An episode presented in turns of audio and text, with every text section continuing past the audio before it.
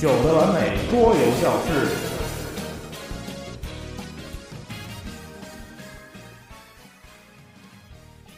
第二十九期，一片儿。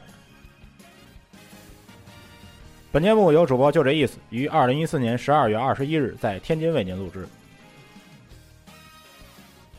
大家好，新的一期的九的完美桌教室又和大家见面了。本期的话题是一片儿。哎，各位同学好啊！第二十九期的九度完美桌教室呢，又和大家相见了啊！本期的话题的题目呢，叫做一片儿啊。这个一片儿是个啥意思呢？啊，其实呢，这个一片儿呢，按照英文来说，一片儿的英文呢叫做 One Piece 啊。这下大家应该知道这标题的意思。再结合着我们开篇曲啊《VR》这首曲子啊，大家都知道啊，One Piece 也就是海贼王啊。所以说呢，我们今天来聊一款啊与航海有关的游戏。这款游戏呢，就是轮盘男二零一零年出品的啊，Navigator 啊，翻译过来呢叫做航海家啊，还是叫领航员的啊，甭管怎么翻译，随便怎么翻译都行啊，反正就是这款游戏了。今天呢，我们就来详细的聊一下这款游戏。大伙儿呢总管人家设计师呢叫轮盘男啊，他的本名呢其实叫做 Walter M. Jerz 啊，是一位一九六二年出生自德国汉堡的游戏设计师。而这个 Mac Jerz 啊，是他用于出版游戏时候的一个笔名，而他的出生地汉堡也成了他后来发行的一款啊作品的名字。那款作品呢也叫汉堡啊。他最初设计的游戏这么一个构想啊，是起源于上世纪，也就是二十世纪啊七十年代末的时候啊。而他构想的那款作品呢，就是我们今天看到的这个 Imperial 啊大国崛起。而在这期间啊，一款八十年代的一款老游戏啊，在我们今天看来肯定是老游戏了啊，给予了他比较深刻的印象，同时呢，也给予了他啊比较充足的这么一个灵感。而这款游戏呢，就是前两天在我们这边还非常火热的一款政治题材的主题游戏《克里姆林宫》。尽管《大国崛起》的构想啊，比他最早出品的作品《安泰古典时代》还要早，但是呢，《大国崛起》并不是他第一款出品的作品。因为呢，安泰克这款作品发行之后，他觉得《大国崛起》这款作品应该有更高的完成度，所以呢，他就对《大国崛起》这款作品又进行了一系列的修改，成了他第二款发行的作品，同时呢，也成了他自己对自己作品里评价最高的一款作品。当然了，BGG 的用户呢也非常给面子啊，这款《大国崛起》呢也成了他所有游戏当中排名最高的一款作品。毕竟这款游戏里啊倾注了这位设计师二十多年来的心血。要知道，他最初设计第一版《大国崛起》的时候，这个游戏的时长啊，基本是在七到八个小时左右啊。而我们目前接触到的这个成品来说啊，目前接触到的成品《大国崛起》来说，它的游戏时间应该在三个小时左右。所以说呢，设计师在这里面啊所下的功夫与心血，自然是不言而喻的。要说这位轮盘哥的这个游戏的主要特点呢，当然就是啊，如他的外号一样，轮盘的这么一个机制。这个呢，我们先留下来不表啊，先来说一下。它游戏里一个不为人知的一个特点，而这个特点呢，就是它所有的游戏里都有这么一个优秀的经济体系。不管是《大国崛起》里的这个股票啊，还是今天我们要说的《航海家》里这个市场，可以说都是非常精彩的设计。正是因为有了这种设计，才让它这种随机性很小的游戏啊，有着充分的互动性与耐玩性。同时呢，这种富有弹性的经济体系啊，也支撑起了整个游戏的主要脉络。这呢，一方面得益于设计师啊在游戏经济体系里所下的一番功夫，当然了，还有另外一方面原因，就是啊源自于他的大学毕业的专业啊。要知道他在大学里主修的就是经济学，所以我们可以在他的游戏当中看到这种精炼而有效的经济模型。所以呢，他的游戏啊，另外一个非常直观而显著的特点，可以说是个人标签式的特点，也就是说啊，他发明的这种轮盘的这么一个机制啊，就是他起名字叫做 Rondo，啊。这么一种机制，从他一开始设计的这个 Antike 到后来的大国崛起汉堡，再到啊大国崛起二零三零，一直到我们今天说的这个航海家，都运用了这种机制，乃至于他去年啊发行的那款 Concordia 啊那种卡牌构筑的方式，很多人依旧把它看作轮盘的这么一个变体啊。当然了，这很多人里头也包括我啊，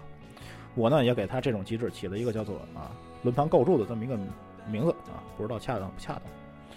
不管怎么说啊，他把自己这种一到三步轮盘的机制起的一个名字叫做 Rondo。这个词儿呢，其实本身啊是一种诗啊诗歌的文体这么一个名字。这种文体呢叫做十四行回旋诗。莎士比亚写的诗呢，基本就都是这种十四行回旋诗这么一个结构啊。他自己给这种机制呢起了啊这么一个非常高冷的名字。当然了，这里面是不是和他这个轮盘一共有七种行动啊，有这么一层关系？这个就是是我胡猜的啊。据设计师自己说啊，他这种轮盘的机制在大国崛起的构思的时候就已经形成了。只不过呢，那会儿轮盘哎还还真有十四个行动这么多啊。据他说是十六个空格。您想啊，十六个行动啊，比钟表都密实啊，也难怪这个大国崛起最初的时候可以玩六七个小时。当然了，后来设计师是想明白了啊，这么多行动呢。这个是不是个事儿啊？所以呢，就把这个轮盘的内容呢也精简下来。他自己说，这种轮盘的设计呢，出于两个目的，一个呢是让玩家可以避免无代价的重复执行同种行动，这种，呃，是很明显的，因为它转一圈呢是需要一定的时间或者支付一定的代价啊。这一点呢，不仅提升了玩家的游戏体验，更是减少了游戏的这种 bug 的可能性。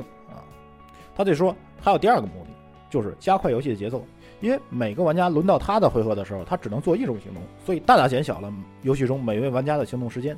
也减小了整个游戏的 downtime，让这个游戏的整体流程呢显得非常流畅，啊，这么一个特点。其实呢还有一个目的啊，这是当然是我猜的啊，就是这种轮盘的机制啊具有非常广泛的适用性，它就像一套骨架一样支撑起了整个游戏的主要结构，剩下的事儿呢就是往这副骨架里头添肉而已。所以呢啊，这也是很多。玩家黑它的主要原因啊，说它就会这么一种机制。但是啊，我觉得吧，同样是只会做一种游戏的设计师里面啊，他这种一到三步轮盘，怎么说啊，也比乌老师那套来的高明一点。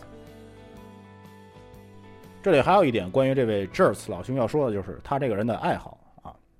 他这个人的平生最大的爱好呢，就是啊，到世界各地去旅行。而这款航海家呢，就是他旅行到了葡萄牙啊，估计是看到了这个里斯本。入海口处的这个航海纪念碑啊，所以获得了灵感，所以呢，他就驾轻就熟的把这个 Rondo，也就是这个轮盘的机制，套在了葡萄牙大航海时代这么一个背景上面。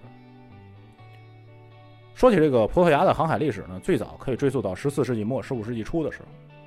而葡萄牙呢，也成为了欧洲最早迈出远洋这一步的啊这么一个国家。其实呢，比葡萄牙人啊早迈出远洋这一步的是我们的天朝啊中国。大家都知道啊，郑和下西洋的故事。郑和最早一次的航行就比葡萄牙人，呃，迈出远洋之路早了十年。而且，郑和下西洋可以说用的是啊这个举国之力啊。据说是郑和下西洋，他出海最大的一次规模啊，船只有两百多艘，人员两万七千多人。你可想而知，这个规模，呃，搁到现在来讲也是非常之大的。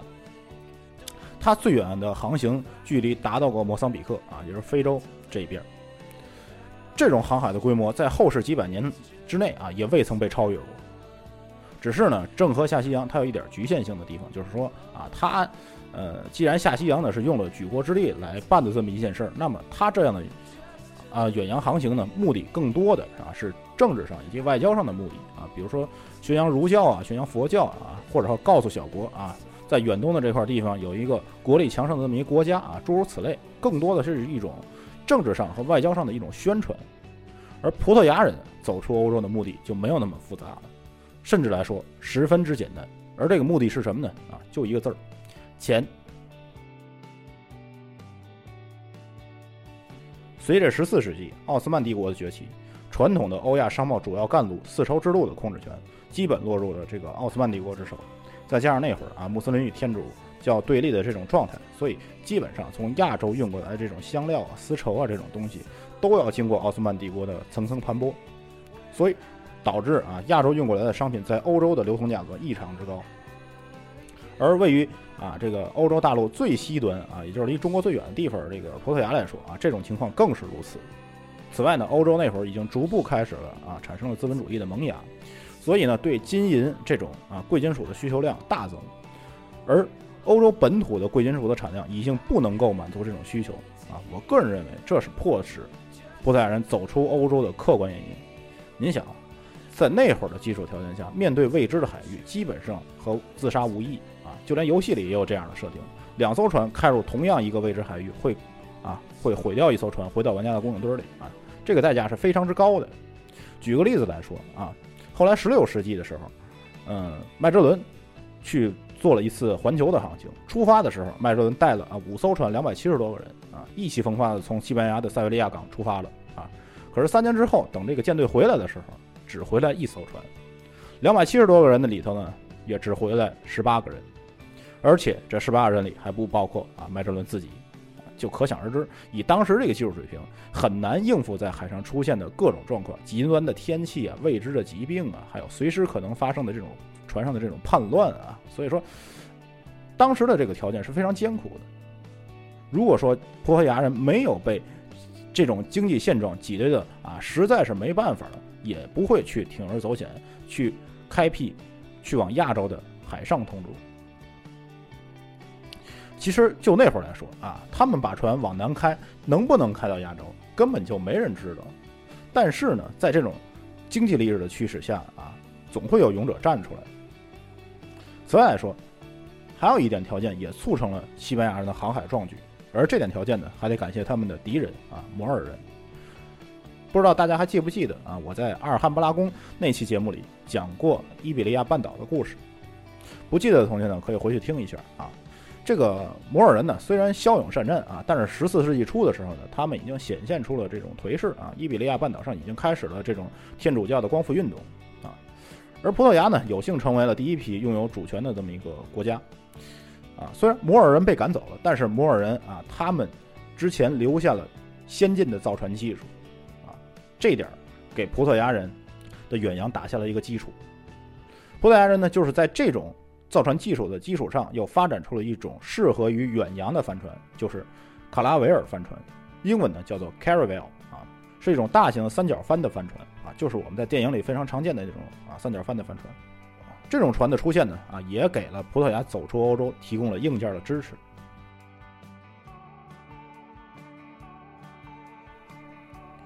好了，回来说这款游戏啊。这款游戏的名字呢叫做 Navigator，好像是叫这么一个名字啊。其实它是个葡萄牙语，具体怎么念我也不太清楚啊。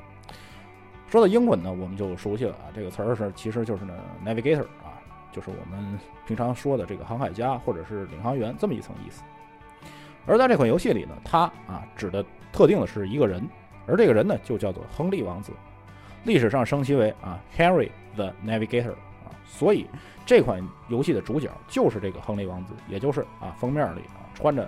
棕色衣服啊戴着宽檐帽子的那位大哥啊，怎么看起来也不像是一个王子啊这么一个人。亨利王子的全名呢叫做唐阿方索恩里克，是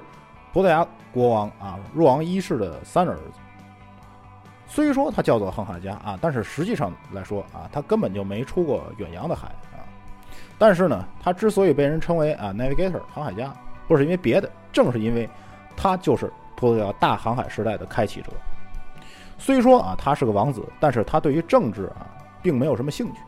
但是呢，对航海却充满了好奇心，可以说是抛妻弃子啊，在家庭啊、前途啊完全不顾及的情况下，他坚信啊，可以从海上找到一条去往亚洲的通路啊，将全身心都扑在了航海事业上。不过那会儿，您想啊，所能得到的资料是非常有限的，因为也没有人从海上去过亚洲。所以呢，他只能去推测啊，通过以往的资料去推测海上可能会有这么一条通路去往亚洲。他呢就在葡萄牙啊一个叫做萨格里什的地方住下，并在那儿那儿呢开了一所啊航海学校。至今呢，我们如果去往萨格里什的话，还能找到他那所航海学校。他那所航海学校就坐落在啊欧洲大陆的最西南端的一个海岸上啊，前不着村后不着地儿的这么一个海岸上。如今呢啊已经改造成了一个博物馆。可惜我去的那天啊，你。第一是下雨啊，第二博物馆也没开门啊，我也只能在外边看看。这个学校的规模呢也不算太大啊，用高墙都围了起来。据说呢，这个亨利王子在里面招募了很多意大利的这个数学家，还有天文学家啊，大家一块儿研究啊，像非洲啊，像亚洲航行这些事儿啊。在这里呢，他也培养了很多优秀的航海家，也有很多的水手，改进了以前的航海仪器啊。同时呢，还有建造我们之前说的那个卡拉维尔帆船啊，供远洋用的帆船。一四一五年的时候呢，他所培养的舰队从葡萄牙出海去寻找加里纳群岛，正式开启了欧洲的大航海时代。可以说，没有他这么尽心竭力的为航海事业做贡献的话，欧洲的大航海时代可能还会晚这么几十年甚至一百年才会到来。而因此呢，产生的蝴蝶效应，更是耐人寻味了。所以，亨利王子在葡萄牙人的心中啊，享有非常高的地位，可以说是一种类似于信仰一样的存在啊。所以在一九六零年的时候啊，为纪念亨利王子逝世五百周年啊，葡萄牙政府在里斯本海边竖起了一座航海纪念碑。航海纪念碑上呢是一个浮雕群啊，打头的就是亨利王子。里斯本的事儿呢离我们比较远啊，下面我说一个离我们比较近的这么一个地方啊，澳门。大家都知道澳门啊，以前是这个葡萄牙的殖民地啊。澳门呢有这么一条街啊，它的名字就叫做阴皇子大马路啊，这么一条街道。而这条街道呢，其实就是为了纪念亨利王子而得名的。因为呢，亨利王子的本身名字呢，他叫做恩里克啊，之前我们也介绍过。而澳门人的习惯呢，习惯把恩里克呢叫做阴里克，所以呢，这条马路就叫做阴皇子大马路啊，用此来纪念亨利王子。好了，我们回来呢，接着看一下游戏啊。打开游戏版图，不知道玩家注意没注意到一个问题啊，就是我们在游戏当中所展现的这些殖民地啊，我们要占领的这些殖民地，基本呢都是处于啊大西洋以东啊，基本都是围绕着印度洋周围的这些国家。这是为什么呢？啊，这里有一个原因，大家都知道啊，一四九二年的时候，哥伦布在西班牙的资助下发现了美洲大陆。本来呢，葡萄牙人啊以为可以独享这个海外殖民地的时候啊，西班牙人跟着进来掺和了一脚。你想，那个葡萄牙人能乐意得了吗？两个国家啊，就因为这个怎么瓜分海外殖民地的问题，也是矛盾不断啊。不管是在这个欧洲大陆，还是在这个海外殖民地这头啊，不断的在打。你说这块地方是我的呀，他说这块地方是他的呀，啊，这非常混乱的这么一个局面。不过好在啊，那会儿欧洲的这些国家还都是听一个人的啊，这个人是谁呢？就是教会的啊。两个国家这么打了这么一个多少时间呢？啊，就把这个教会惹毛了啊！教会出来就说了啊，大家不要打架，不要打架啊！大航海好处都有啥？谁说对了？殖民地就给他啊！这个说了啊，殖民地能够吸收两千海里外的氮磷钾啊！那个说了，香料再也不用向中东进口了啊！教会一听说得啊，你们也别打了，这里听我的。教会呢就拿手一指这个航海图啊，告诉他们俩说，看啊，这条线。以西的这些殖民地归西班牙所有，这条线以东的这些殖民地啊归葡萄牙所有。而他教会指的这条线在哪儿了呢？其实呢，就是今天啊西经四十一度的这条经度线这个位置，基本上呢就是巴西啊里约热内卢它所在的这个经度线的位置。所以呢啊，巴西人啊今天会说葡萄牙语嘛，因为它大部分都画在这个西经四十一度的这个东边这个位置上。一四九四年的时候啊，葡萄牙、西班牙啊这两颗牙就在教会的斡旋下，签订了一个名叫做《托德西拉斯》的这么一个条约，规定了双方的殖民地的范围。所以啊，我们版图上所展现的这些殖民地，基本就是西经四十一度往东的这么一些世界地图。而地图上各个殖民地的主要产出物呢，也是设计师经过一番考察才得以设置。基本上呢，游戏当中啊，蔗糖是产自于这个美洲大陆啊，黄金是产自于这个非洲大陆啊，这也是非常符合当时历史的情况的啊。之前我们也说了，这个葡萄牙的出海的目的啊，只有一个，就是为了钱。而且呢，他们运气也很好啊，没走多远的时候就在非洲发现了黄金。而这种黄金啊，这种贵金属对于欧洲这种金本位下的啊货币制度来说，是一种非常重要的一种补充。因为当时这个欧洲已经处于这个资本主义的萌芽状态，所以他们需要大量的这种贵金属来补充他们急速膨胀的这些资本，啊，所以说，它这个黄金的发现对于欧洲乃至以后的这些资本化的这么一个进程也是非常重要的。再来就是这个蔗糖啊，时至今天啊，巴西仍旧是世界主要的产糖国之一啊，这点呢也在游戏里有着非常重要的体现。大家可以看到版图上面啊，所有的蔗糖基本都集中在里约热内卢啊这块地方。最后呢，啊要说的就是出产自亚洲的这个香料了。而这种东西也是驱使啊西班牙人铤而走险从海路去往亚洲的这么一个重要原因。而这里呢需要提到一个人，啊，他的名字呢叫做瓦斯科大加马，也就是啊游戏当中版图上。蓝色门廊里的那个人啊，中间那个门廊里那个人，二零零九年的时候啊，What's Your Game 还出过一款与它同名的桌面游戏啊。当然，这款游戏呢事儿呢，在这里我们就不谈了啊。我们就来说说这个达伽马它航海的事儿啊。一四九五年的时候啊，葡萄牙国王唐努曼埃尔一世继位，也就是游戏里啊这个紫色的国王奖励牌片上画的这个人啊，正是他啊将向亚洲探险航行的计划正式提上了日程。所以呢，游戏里啊，他也露了一把脸儿啊。而达伽马呢，正是啊努曼埃尔国王钦点的这么一个船长啊。一四九七年七月的时候啊，达伽马从里斯本出发，绕过了好望角啊，直奔印度而去，目的只有一个，那就是香料。一四九八年五月的时候啊，达伽马才到达了印度的果阿省，历经了十个月。而一四九九年九月份的时候，达伽马才回到了里斯本，带回了满船的香料啊，回到了里斯本。这里呢，可能就会有人要问了啊，为什么他去的时候呢，花了十个月的时间，回来呢却花了这么长的时间？这点啊，就要说一下，就是说那会儿的航海呃船呢，基本都是帆船啊，就是我们之前说的那个卡拉维尔的，它是一个帆船，所以说季风的这个影响对于航行是非常之大的。有时呢，他们不得不啊停在一个地方，等待季风的来临，才能继续航行。所以这个时间上是很难把控的。此外呢，洋流也是一个非常重要的因素，所以来和去的这个不对等的时间呢，也是非常正常的啊。就是说啊，直到今天，我们再回到印度来看的时候啊，果阿省里它还有一个地方就叫做瓦斯克达伽马啊。为了纪念这个航海家，达伽马把这个船开回到里斯本之后呢，变卖了船上的这些香料。他卖了多少钱呢？啊，他所获得的这些利润啊。变卖香料的这些利润是他这次远洋费用的六十倍，六十倍啊！所以说哈，在那个年代里，香料就是比黄金还珍贵的这么一个存在啊。过两天呢就是圣诞节啊，圣诞节呢都会有一种传统东西啊，叫做姜饼。搁以前啊，这个姜饼都是有钱人才能吃得起的东西。您想啊，这姜是从中国运过去的啊。而在游戏里呢，香料也成为了啊超越黄金的最昂贵的商品。既然说到了这个达伽马呢，到达了印度啊，咱们就接着多说两句。达伽马回去啊之后没几年，一五一零年的时候啊，葡萄牙就派人直接占领了果阿。这里呢可以连接到另外一款游戏啊，这款游戏的名字就叫做果阿啊。一五零九年的时候又征服了马六甲，一五一二年的时候啊，地汶被征服，一五一三年的时候葡萄牙人抵达了珠三角地区的啊灵明岛，一五四二年的时候葡萄牙人到达了日本长崎。而到了日本长崎之后呢，啊，就可以接着我们第十期内容啊，那期关于花扎的内容就串起来了。有兴趣的听众呢，可以去回去听一下啊。葡萄牙人到达了日本之后呢，啊，把扑克牌的前身传到了日本，而这个日本人呢，又是怎么把这个扑克牌的前身变成了花扎的啊？这些历史都可以通过一个一个的桌面游戏串接起来。其实呢，这个也是啊，桌面游戏的一个魅力所在啊。回到正文来说啊。可以说，这个葡萄牙的人的征服历程呢，和这个游戏里的设计呢是完全一致的啊。游戏呢也很好的把葡萄牙当初这种海上强国的风范呢表现了出来。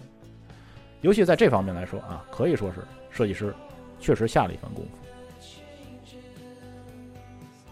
此外呢，游戏里还有几个人物呢，值得我们来说一下啊，也就是版图上门廊里那么几个人啊，特权的那么几个人。中间的蓝色门廊里的人呢，我们也都认识了啊。之前也说了，他的名字呢叫做瓦斯科达伽马啊，航行到了印度，是个航海家。所以呢，与之挂钩的分数呢，是这种啊未知海域的标记的数量啊，这么一个东西。最左边绿色门廊里的那个人呢，他叫做阿方索德阿尔布科尔克。他的一生中参与过很多次啊葡萄牙历史上重要的军事行动。前面我们说的啊，像占领果阿呀、占领马六甲呀啊，都有他的参与。甚至呢，他还与中国政府有过接触啊，因此呢，他为葡萄牙在海外建立殖民地打下了坚实的基础，啊，也因此呢，啊，与他挂钩的分数呢，就是殖民地的数量啊，这么一个东西。左边数第二个橙色门档里的人物呢，叫做德佩罗·阿尔瓦雷斯·卡布拉尔。这个人呢，啊，咱们要说一下。在达伽马从印度返航里斯本之后呢，努曼埃尔一世啊，也就是前面说的那个，呃，国王特权里上面那个人啊，命令卡布拉尔为船长，组织了第二次赴往印度的远航。毕竟呢，上一次啊，巨大的经济利益，大伙儿也都看到了啊，在这种巨额的经济利益的驱使下啊，葡萄牙人再次踏上了去往印度的这么一个航程。一五零零年的时候，卡布拉尔带着葡萄牙的舰队再次踏上了去往印度的啊这么一个征程。但是呢，卡布莱尔到了热带无风带的时候，因为季风以及洋流的这么一个关系啊，所以他并没有按照达伽马的路线走啊，而是在佛得角的地方呢啊，转而往西南方向航行，争取绕过这个地方。但是呢，在机缘巧合之下啊，他到达了巴西啊，巴西大陆，南美大陆。上陆地之后呢，确认了咱们之前说的那个啊，托德西拉斯条约，确认了这么一件事儿，确认了啊，这块地方确实在这个西经四十一度以东的啊这么一个地方，所以说呢，它是这个葡萄牙的殖民地，是在我们的这个区域里面，所以呢，他给啊当地的那些人们呢，简单的传了一下教啊，立起了一座十字架。经过了这个短暂的休整之后呢，啊，他又再次的踏上了去往印度的那么一个征程。总体来说呢，啊，他的功绩就是他是第一个发现巴西的人。至于他和殖民地的这个加工厂有什么关系啊？这我还真没查出来啊。就这么一个意思。游戏版图上门廊里所属第四个人，他叫做巴尔托洛梅乌·迪亚斯。迪亚斯的航行呢，最大的意义在于他发现了好望角的存在，从而呢为后面达伽马啊绕经好望角去往印度提供了重要的信息。他的航行呢，其实是在达伽马之前的啊。他的舰队呢，到达好望角的时候啊，正好赶上了当地有风暴，所以他就在呃那个好望角里头暂时躲避了一下。然后呢，又继续往前航行啊，发现了这个地方是可以绕经非洲大陆进到印度洋里头。但是呢，由于船上这些啊水手的这些情绪的问题，他就不得不去返航，回到里斯本。回到里斯本之后呢，他就向当时的国王啊若王二世报道。说我们在那个非洲的最南端有一个叫风暴角的地方，发现了一条去往啊印度洋这么一条通路，啊，而这个若王二世一听呢，就觉得啊这个事儿去往印度的这个事儿呢，可能啊有戏啊有希望，所以说呢，他觉得啊这个叫风暴角呢不吉利啊，这个不是一个好兆头，就把这个风暴角的名字呢改作好望角，以示呢啊这个地方希望可以从此能找到一条去往印度的那么一条通路啊。有这么一个好的期望在里面啊，这么一个概念。所以呢，今天我们去往好望角海边的时候啊，依然可以看到两座雕像，一座雕像就是这座啊迪亚斯的，另外一座雕像就是我们前面所说的啊大伽马的。版图上最右边啊灰色门廊里的这个人呢啊，在我们中国人的翻译呢叫做方济沙布略，他呢其实是一名天主教的传教士啊，同时呢他也是历史上最伟大的传教士。为什么这么说啊？因为他是第一次将天主教传播到了亚洲土地上的人。印度、日本都是他传教的地方。今天日本的鹿儿岛还竖立着沙悟略的雕像。而他最大的心愿呢，就是啊，来到中国进行传教。就在他计划偷渡中国的时候啊，与他接头的这个船老大突然反悔了啊，没去接他。而这个沙悟略呢，也因为此啊，在这个岛上待了一段时间啊，得了疟疾而病逝了。最终呢，也没达成啊，到中国传教这个终身成就啊，所以说这个还是比较遗憾的啊。在游戏里呢，就把他作为了与教堂挂钩的特权人物啊，也是再合适不过的。航海家这款游戏呢，目前排在 BGG 的第八十六位啊，Weight 呢是三点一啊，是一个标准的中度策略得胜游戏。与设计师之前的大国崛起比起来说啊，这款航海家来说。少了很多嘴炮的成分在里面，所以说策略度还是不错的。一如设计师以往的作品啊，游戏最后的算分呢阶段呢，依旧是按照乘法啊的规则来算的。被乘数呢都是游戏里面重要的元素，比如前面我们也说了啊，殖民地的数量啊，工厂的数量啊，还有这个未知海域的牌片的数量啊，诸如此类啊。而乘数呢，则是玩家通过啊在游戏里特权这个环节进行购买。所以这样一来啊，游戏给了玩家丰富的这个策略选择的路线，玩家可以走什么航海流啊，可以走工厂流啊，很多路线可以选择，让游戏的整体的可玩性呢大大的增加了不少。此外来说啊，这款游戏还有一个特点就是几乎为零的随机性元素，整款游戏当中也只有殖民地牌片啊这一个随机要素的存在，而且这个随机要素呢也不是完全随机的啊，它还是有一定的规律可以循的啊，是按照一定规律摆放的。所以呢，啊，这个游戏的整体的策略性是可以保障的。还有呢，啊，就是游戏里啊，这个设计师招牌性的 Rondo 这个轮盘啊本身的这么一个特点，就是把游戏的 downtime 最小化了。毕竟每个人呢只能啊采取一个行动，所以游戏的整体流程呢还是非常紧凑的啊。最后一个事儿，就是设计师对于这款游戏里经济框架的把控做得非常细致，尤其是这个市场行动啊，玩家之间的博弈与互动呢，完全来自于这个 market 这个市场啊这个行动。虽说玩家只是通过啊加工或者卖出货物啊，简单的移动当前货物价格，就是这么一个简单的经济引擎，却让这个玩家之间的互动变得啊丰富而有趣。其实呢，我们今天的节目呢，还是着重的介绍一下啊《航海家》这款游戏的背景啊。尽管我这么说啊，但是我介绍的内容呢，也只是一小部分啊。关于葡萄牙的这个大航海时代的故事呢，如果我们要说的话啊，三五期的节目也是说不完的。而关于游戏规则的内容呢，说的并不是很多啊，所以呢，惯例我还是把这款游戏的规则呢，回头啊传到优酷的空间上面。听完节目有兴趣的同学呢，可以进一步了解一下啊，到我的优酷空间或者在优酷里搜索“完美桌教室”里去看一下这款游戏的规则具体是什么样子啊。也是希望大家能够啊喜欢《航海家》这款游戏。好了，本期的内容呢到这里就要告一段落了啊。有兴趣的听众呢，可以通过微信公众平台搜索“完美桌教室”找到我们，留下您的听后感想，或者登录新浪微博关注“就这意思”，数字九，字母 J，数字一，数字四这四个字符，通过私信或者评论反馈您的收听意见。您也可以通过荔枝 FM 和喜马拉雅的官方应用程序给我们留言。iOS 用户更可以通过登录 Podcast 搜索“完美桌教室”来订阅我们的节目，并给予评分。您的意见就是我们前进的动力啊！节目最后呢，我们还是要放一首歌啊，这首歌呢就是中岛美雪啊，雪姨唱的。索拉夫内啊，宙船宇宙飞船啊！感谢各位收听，我们下期再见。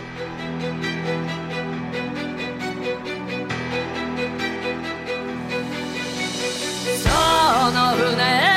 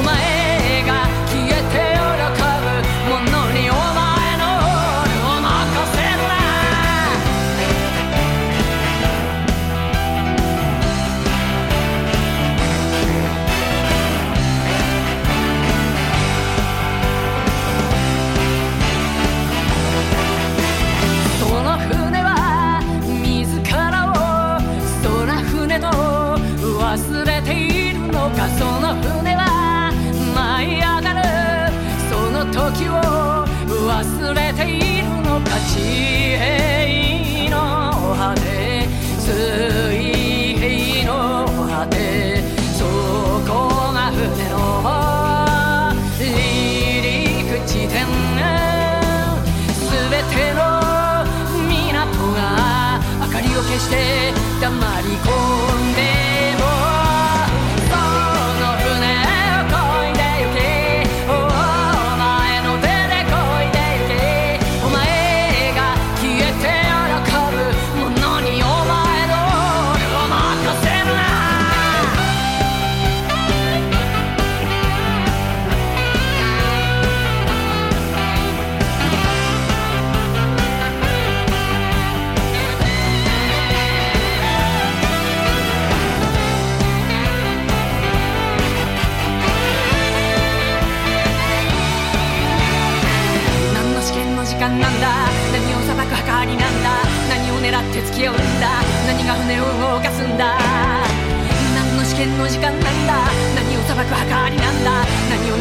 기어온다.